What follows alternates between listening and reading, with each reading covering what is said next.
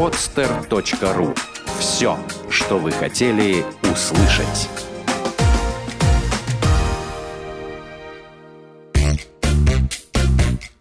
Занимательные крыжики. Бухгалтеры шутят. Хроник Хроников и Чингисхан. Надеюсь, никто не станет задавать вопросов о том, кто такой Чингисхан. Даже в нынешний век модной и тотальной необразованности все слышали хоть что-нибудь про него. А вот Хроник Хроникович Хроников не столь знаменит, а, между прочим, зря. Это очень интересная в своем роде личность, у которой есть кое-что общее с великим монгольским завоевателем. Но обо всем по порядку. Итак, история произошла в конце 90-х годов 20 века в организации, торговавшей пейджерами и мобильными телефонами. Товар современный. И требования к учету тоже решили предъявить современные. Была приобретена дорогущая западная программа по бухгалтерскому учету, которая очень многое умела, а по сравнению с тогдашними отечественными аналогами была просто запредельно хороша. Одна беда. Предназначался данный программный продукт для крупного предприятия, а не для торговой фирмы. Плюс к тому, программа жестко требовала, чтобы все, без исключения поля в регистрах учета, заполнялись. В противном случае она просто отказывалась работать. Вот простой пример из жизни. Вы приходите в обычный магазин что-то купить, например, колбасу. Что с вас требует продавец? Правильно, деньги. И больше ничего. В нашем случае было не так. Настройки программы требовали, чтобы в обязательном порядке в электронном первичном документе фигурировало наименование покупателя, не забываем, программа предназначалась для крупного предприятия, то есть название организации, для которой делается покупка, или ФИО физического лица. Снова представим себе розничный магазин.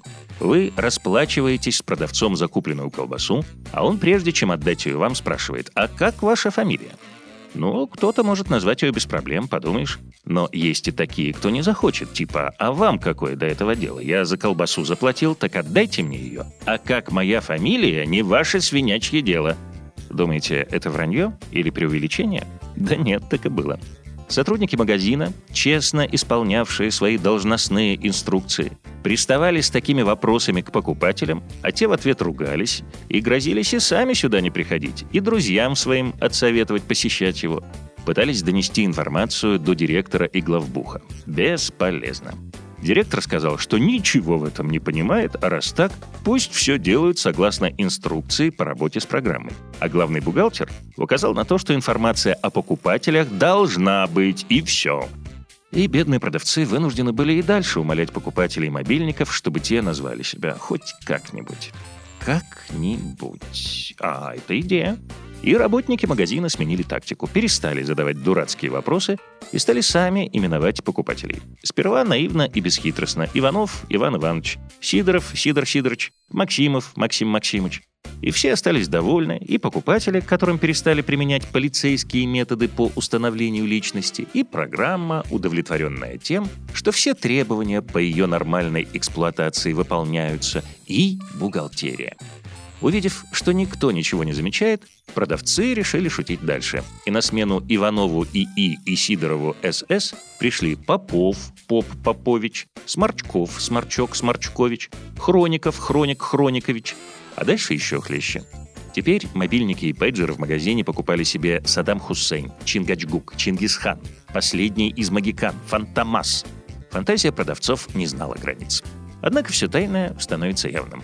В памяти программы все имена покупателей заносились автоматически в справочник контрагентов, сведения о которых попадали в сводную ведомость вне зависимости от того, имелись ли остатки и обороты по ним в отчетном периоде.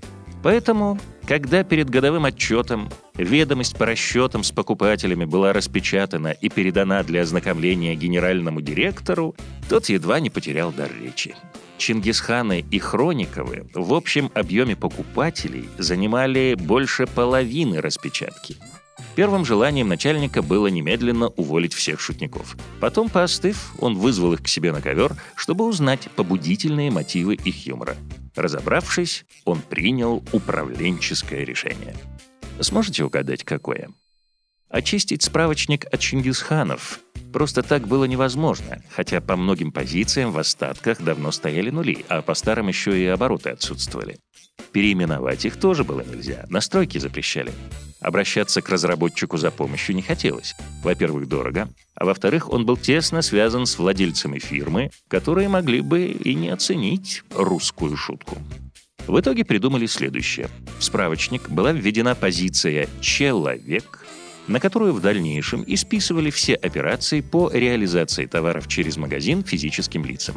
А Хроник, Хроникович Хроников, Чингисхан и им подобные остались числиться в ведомости до тех пор, пока организация не приобрела другую бухгалтерскую программу. Скажете, ситуация надумана? Не может такого быть? Уверяю вас, чистая правда.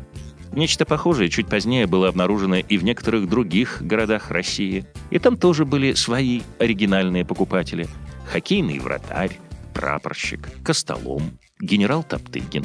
Города разные, организации разные, а юмор у людей одинаковый. Э, впрочем, пардон, не только юмор. Бухгалтерская программа была та же. Какой урок можно извлечь из этой истории? Смотря кому.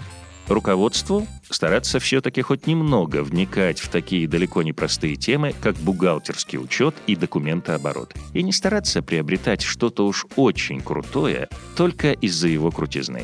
Каждая вещь хороша на своем месте и при правильном использовании. А продавцов можно похвалить. В яркой, доступной и остроумной форме они донесли до начальства нужную и полезную информацию. Если по прямому пути не дойти – то можно и так. Автор этого текста – Кирилл Пляс. Делитесь и вы вашими историями на сайте петербургского правового портала ppt.ru. Лучшие истории будут озвучены. Сделано на podster.ru Скачать другие выпуски подкаста вы можете на podster.ru